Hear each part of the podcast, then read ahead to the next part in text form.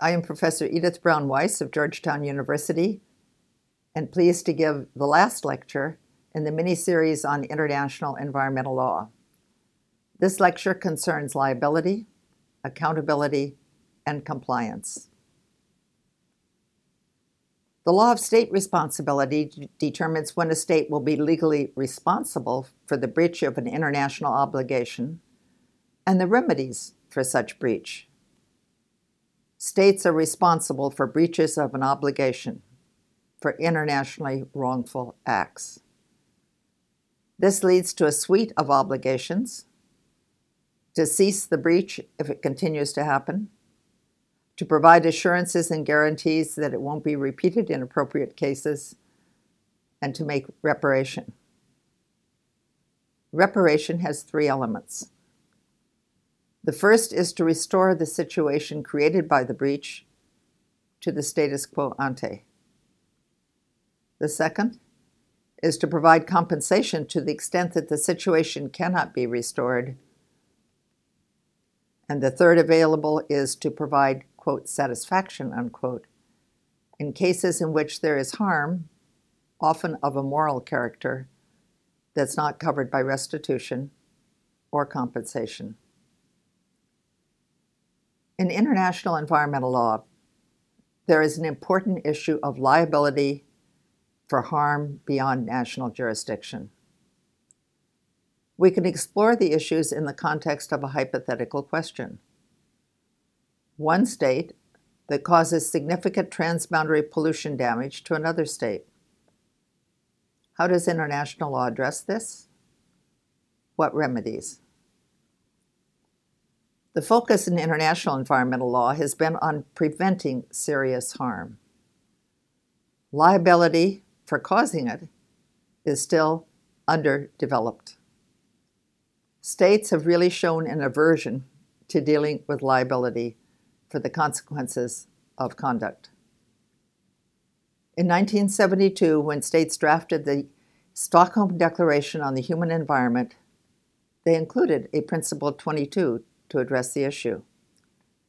Principle 22 provides that, quote, states shall cooperate to develop further the international law regarding liability and compensation for the victims of pollution and other environmental da- damage caused by activities within the jurisdiction or control of such states to areas beyond their jurisdiction, unquote.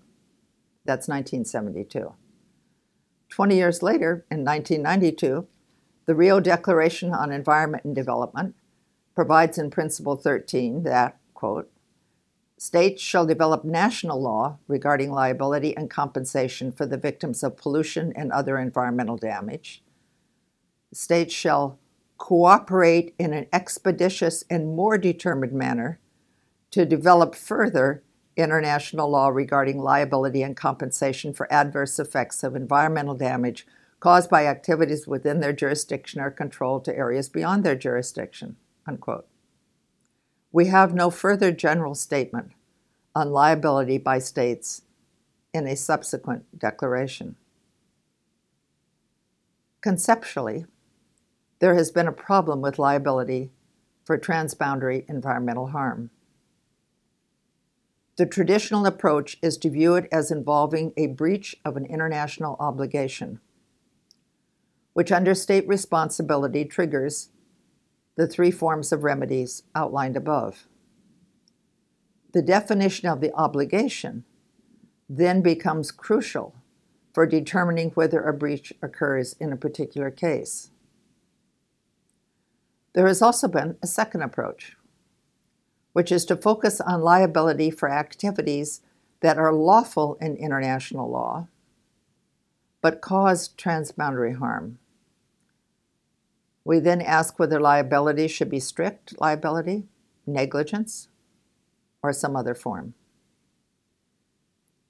Some decades ago, the International Law Commission established a working group to consider the problem of liability, liability for harm resulting from acts not prohibited by international law. The concept was that whenever a state caused transboundary harm, it should be liable for the harm without needing to find a breach of an international obligation. This working group did not result in a final product. Rather, it led to work on the topic of transboundary harm from hazardous activities. This, in turn, led to a draft entitled Principles on the Allocation of Loss in the Case of Transboundary Harm Arising out of Hazardous Activities. Principle 1 of the draft provided that the principles apply to transboundary damage caused by hazard act- hazardous activities not prohibited by international law. Hazardous activity was defined as an activity which involves a risk of causing significant harm. The question arises what is the scope of activities that would be covered? Are we concerned only about chemical plants, other industrial plants, and similar activities? Or does the document encompass transboundary pollution or other such chronic conditions? The known trail smelter arbitration between Canada and the United States addressed air pollution from the operation of a copper smelter. The International Law Commission's commentary on the draft principles noted only that the Commission decided not to include a list of activities. It noted that, quote, any such list of activities is likely to be under inclusive and might quickly need review in the light of ever evolving technological developments. Unquote. Principle 4 of the draft principles provided that, quote, each state should take all necessary measures to ensure that prompt and adequate compensation is available for victims of transboundary damage caused by hazardous activities located within its territory or otherwise under its jurisdiction or control. These measures should include the imposition of liability on the operator or, where appropriate, other person or entity. Such liability should not require proof of fault. Unquote from the draft principles. Note that the principles use the word should rather than shall. The United Nations General Assembly considered these draft principles, noted them, but did not adopt them. In discussing liability, we note that it often has two purposes that may be at odds with each other. The first is to provide compensation to the victims, and the second is to deter such behavior in the future, to prevent harm. The difficulty is that the amounts of compensation needed for each purpose likely differ. The compensation of victims may or may not deter the polluting behavior in the future because the costs of controlling the pollution or hazardous act- actions may exceed the costs of compensating the victims, especially if it is not clear that the victims will in fact be compensated. On the other hand, it could be the opposite. It may be cheaper for a plant to control the pollution or take measures uh, to prevent an accident. There are examples of where it is cheaper for a state to assist another state to install the pollution control equipment than to continue to suffer transboundary harm. The agreement on the Rhine River, by which downstream states contributed to controlling pollution from the French potash mines in the Alsace region, illustrates this. When the victim contributes to paying for the polluter to stop polluting, it is sometimes referred to as the victim pays principle. It may make economic sense for the downstream uh, states. And now we come, turn to the question of compensation for environmental harm. In international environmental law, there are very difficult problems in compensating for natural resource damage, as there are also in domestic environmental law. At least four methods conceptually exist for assessing natural resource damage. First, restoration and replacement costs. Second, market valuation of the resources. Third, what's referred to as behavior use valuation. And fourth, contingent valuation. Now, restoration and replacement costs for natural resources damage may be able to be monetized, but it's not always possible to restore the environment or to replace natural resources that are damaged. Market valuation can be carried out for determining the pri- price of lost fisheries, for example, or the decrease in land value, but it is limited in what it can be applied to. Behavior value focuses, on, for example, on the cost to use a resource, such as travel to a national park. And contingent valuation asks people what monetary value they place on a resource, such as clean air, clean water. All of these four methods of compensating for natural resource damage are difficult, and they're extremely difficult as applied to the problem of valuing ecosystems. So let's look at ecosystems. For example, Forests protect against the loss of soils, which in turn protects against the siltation of damages because uh, the loss of soils can in fact cause siltation of dams. Forests harbor wildlife, which in itself is valuable. They are also important buffers for climate. All of these values are part of the value of natural resource ecosystems. How do we quantify these values? How do we translate them into monetary amounts for compensation? It's difficult to do so, which is partly why the focus in international environmental law has always been on preventing serious harm rather than liability. Restoration is simply sometimes, indeed often, not viable. Liability is especially challenging in the context of harm to the global commons or other commons, because in international law, a state traditionally must suffer a particular injury to seek an international remedy. Thus, in the case of a massive oil leak near Antarctica, or on the high seas, which state could intervene and seek a remedy? I would argue that when there is significant environmental injury to the international community, international law should permit all states to seek a remedy for violations of legal obligations designed to protect the environment of the world's common or shared spaces. This issue also arises now in the context of climate change. Here, states have decided that those states contributing to global warming should provide compensation to those harmed by it, and hence the Warsaw Mechanism on liability.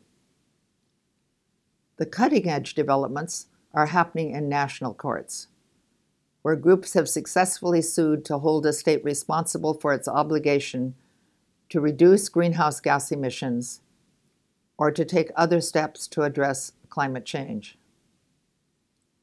Judicial decisions at the national level are impressive, important, and reflect a growing trend to hold states and private actors, such as fossil fuel companies, accountable for contributing to climate change. Before concluding, though, our discussion of liability, I want to turn to a key source of international environmental law, namely international agreements. and ask what international agreements are there relevant to liability for environmental harm. These are rare. The most recent example relates to the Convention on Biological Diversity and its Cartagena Protocol on Living Modified Organisms. The 2010 Nagoya Kuala Lumpur Supplementary Protocol concerning liability and redress to the Cartagena Protocol went into effect in 2018. 49 states are party to the protocol today. It is historic in providing rules and procedures for liability and redress relating to damage from intentional, unintentional, and, and illegal transboundary movements of living modified organisms, or LMOs. It requires a causal link between the damage and the LMO in question. Under the supplementary protocol, states are responsible for ensuring that operators inform their competent authority, evaluate the damage, and take appropriate response measures. The protocol explicitly states that it does not affect the rights and obligations of states under international law for internationally wrongful acts. States have also tried to address the liability issue in the context of the Basel Convention on transboundary movement of hazardous wastes and their disposal. The 1999 proposed protocol on liability and compensation for damage caused by such movement, however, has never gone into effect. And that has been more than 20 years. There are two other um, potentially uh, relevant uh, agreements. The first is the 1971 Convention on International Liability for Damage from Space Objects, which 98 states have ratified. The convention has only been invoked once in 1978 when a nuclear powered then Soviet satellite crashed into Canada Canada and the then Soviet Union negotiated compensation. And the second series of agreements relate to civil liability for transporter nuclear damage. And there are two primary agreements here. The Paris Convention on Civil Liability in the Field of Nuclear Energy, 1969, and the Vienna Convention on Civil Liability for Nuclear Damage of 1962. In this, responsibility is, contrib- is attributed to the operator of the plant and involves the plant operator for any damage to people and to property caused by nuclear activities. Jurisdiction is permitted either in the court of the operator, court of the state of the operator, or of those affected. The protocol that amends the Convention on Civil Liability in the Field of Nuclear Damage, provides for compensation for intangible damage to persons and property, for the course of restoring the environment, and for adopting precautionary measures to minimize damage. Except for the above examples in international environmental law, the efforts to develop liability regimes for environmental damage have not progressed significantly. We may conclude that the efforts to develop the law uh, regarding liability are an in- inadequate means of securing compliance with international environmental law. We therefore explore other means of accountability and of securing compliance with international environmental law. For this, we turn briefly to private remedies for transboundary environmental harm. In our hypothetical problem, where pollution originates in one state that causes significant harm to those outside the state, international law provides that the originating states must provide the injured party outside the state or exposed to the risk of such injury access to the same judicial or administrative remedies as to persons within its, within its state, non discrimination. This principle of non discrimination applies here, both with regard to the substantive environmental standards to be applied and the measures of compensation. The United Nations Convention on International Watercourses is explicit on this point in its Article 32 entitled Non Discrimination. Quote, a watercourse state shall not discriminate on the basis of nationality or residence or place where the injury occurred in granting to such persons, in accordance with its legal system, access to judicial or other procedures, or a right to claim compensation or other relief in respect of significant harm caused by such activities carried on in its territory. This approach is appropriate. In practice, it can be difficult. To return to our hypothetical, there may be difficult issues about jurisdiction. For cases brought by those injured in the state where the polluting activity takes place, rather than in the place of injury. Or there may be choice of law issues as to whose law applies. The standards of liability for environmental damage may be different. Thus, while private remedies should always be considered, they may, in specific cases, in practice, not be available. We turn then to criminal responsibility for environmental harm. Sometimes international agreements and legal instruments attach penal consequences to conduct that results in significant harm to natural resources. States have often enacted legislation pursuant to international agreements that makes it a crime under the domestic law to cause harm to internationally shared resources. The international agreements may call for states to criminalize conduct under their national laws and to provide for punishing those parties found guilty. For example, the Beijing Amendment to the Montreal Protocol on Chemicals that Deplete the Ozone Layer calls for states to combat the illegal trade in controlled chemicals, to make such trade illegal and criminal. Similarly, states have criminalized violations of the Convention on International Trade in Endangered Species. States are now discussing a possible protocol to the UN Convention on Transnational Crime, which would address the illegal trade in wildlife. The Basel Convention on the Control of Transboundary Movements of Hazardous Wastes requires in Article 4 that the parties consider that illegal traffic and hazardous waste and other wastes is criminal. It provides each party shall take appropriate legal, administrative, and other measures to implement and enforce the provisions of this convention, including measures to prevent and punish conduct in contravention of the convention.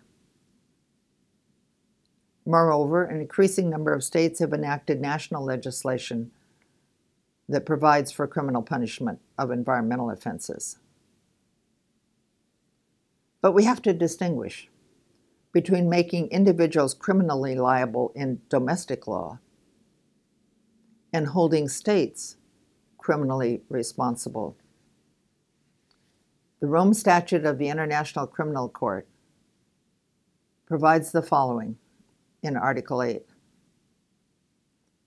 and a definition of war crimes, it says intentionally launching an attack in the knowledge that such attack will cause incidental loss of life or injury to civilians or damage to civilian objects or widespread long term and severe damage to the nat- natural environment.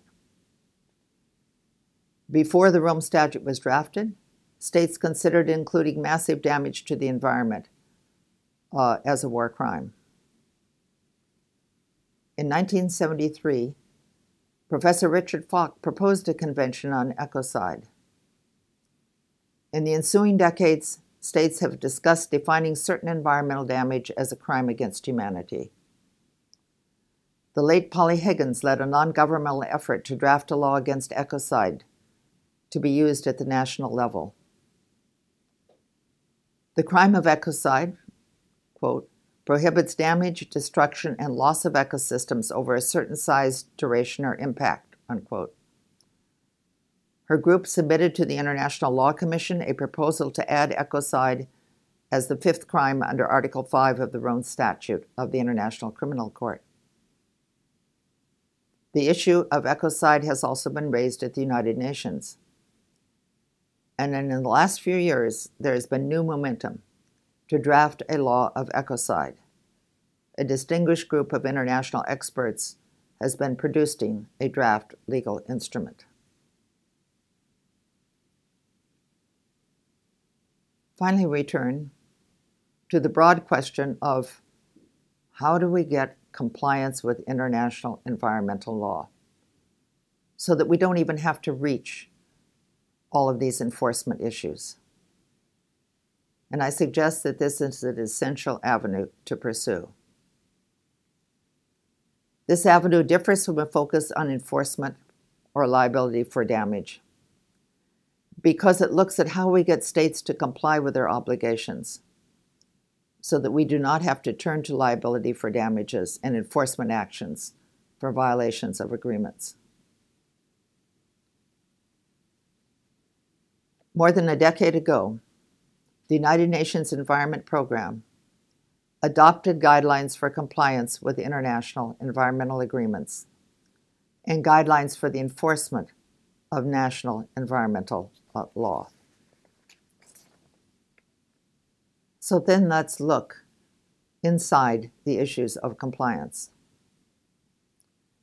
As a first step, it is useful to distinguish between implementation compliance enforce enforcement and effectiveness.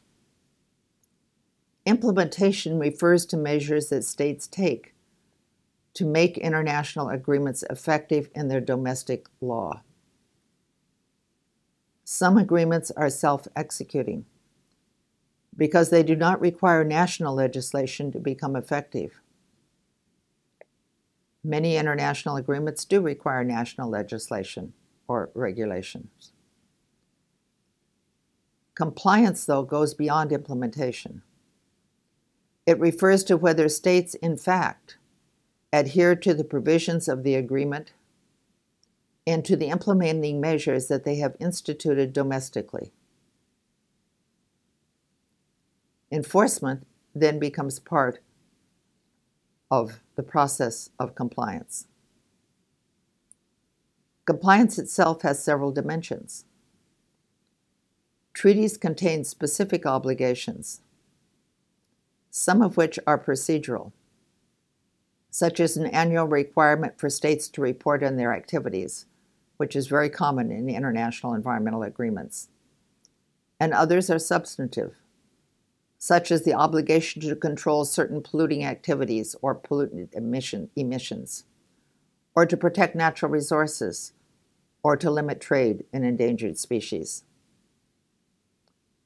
In addition, treaties often place specific obligations in a broad normative framework in the preamble, which we consider we can consider as the spirit of the agreement. We can separately assess the extent to which there is compliance with the procedural obligations and with the substantive obligations. There may be compliance with procedural obligations and not with substantive obligations, or even compliance with substantive obligations and not with procedural. In practice, compliance with procedural obligations may not always correspond with compliance with substantive obligations. As I said, a state could comply with the substantive obligations and not with a procedural obligation, or vice versa. Finally, we can distinguish effectiveness from compliance. The issue is whether the agreement is effective in achieving its objectives, and these objectives may be expressed in the preamble to the agreement. Or more broadly, is it effective in addressing the problems that led to the negotiation of the agreement? And this may relate to the design and coverage of the agreement.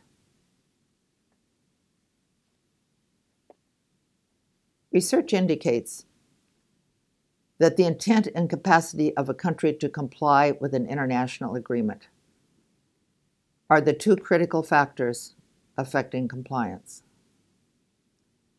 The intent to comply may range somewhere between weak or even no intention to comply to a very strong intention to comply. Sometimes this is a reflection of priorities. These may shift over time.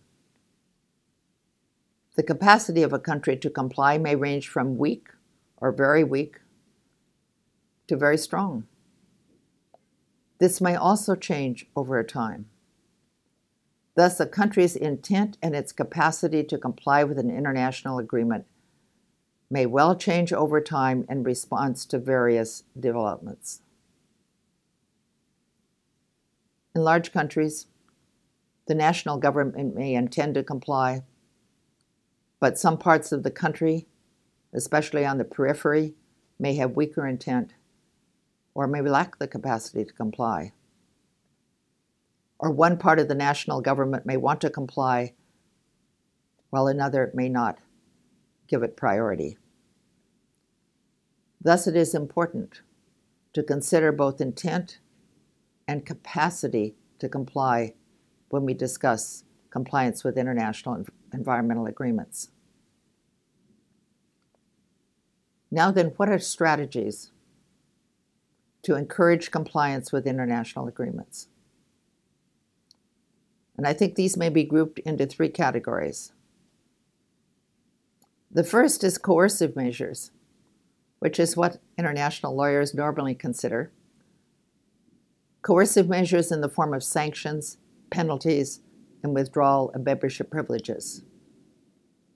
Yet these have been used least in international environmental law.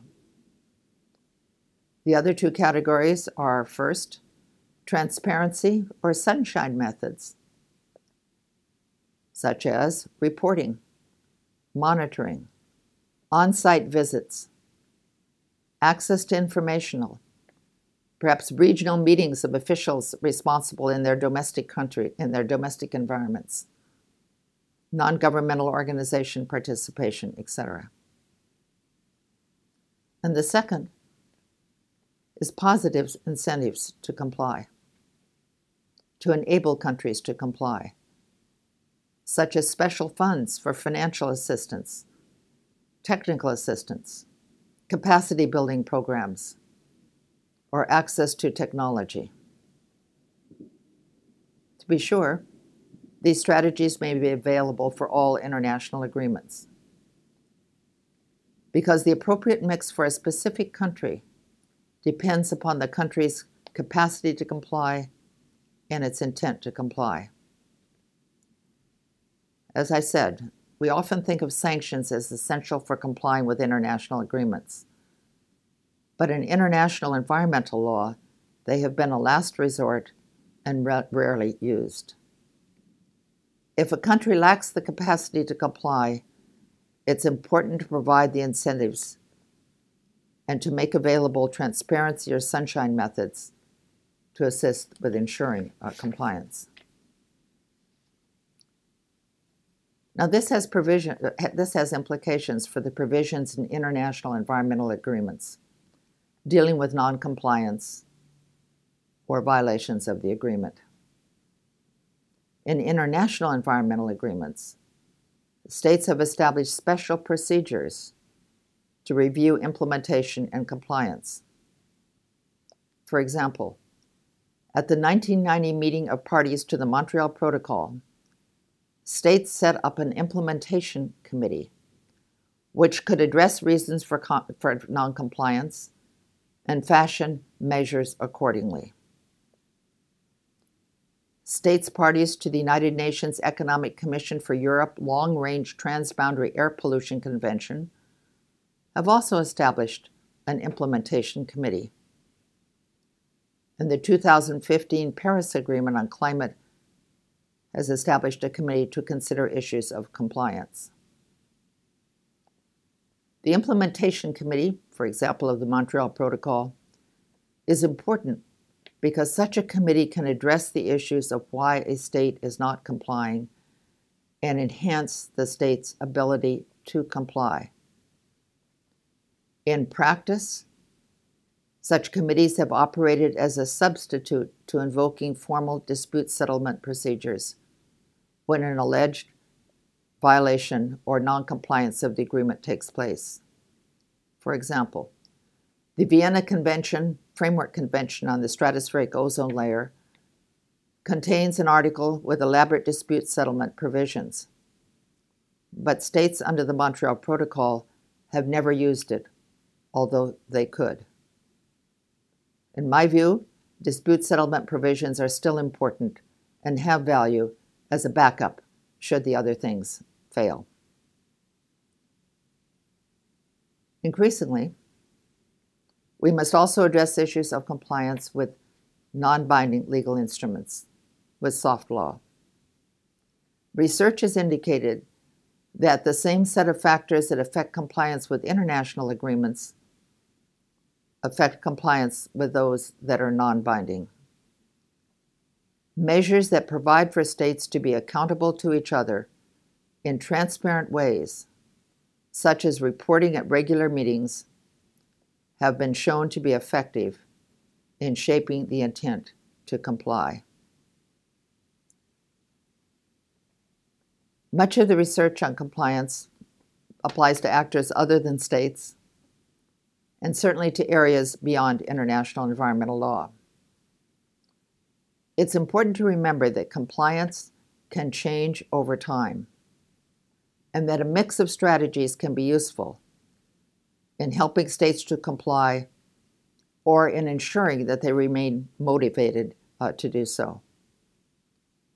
In conclusion, accountability is essential in international law. We need to go beyond liability in seeking to hold states accountable for complying with international obligations. Thank you very much.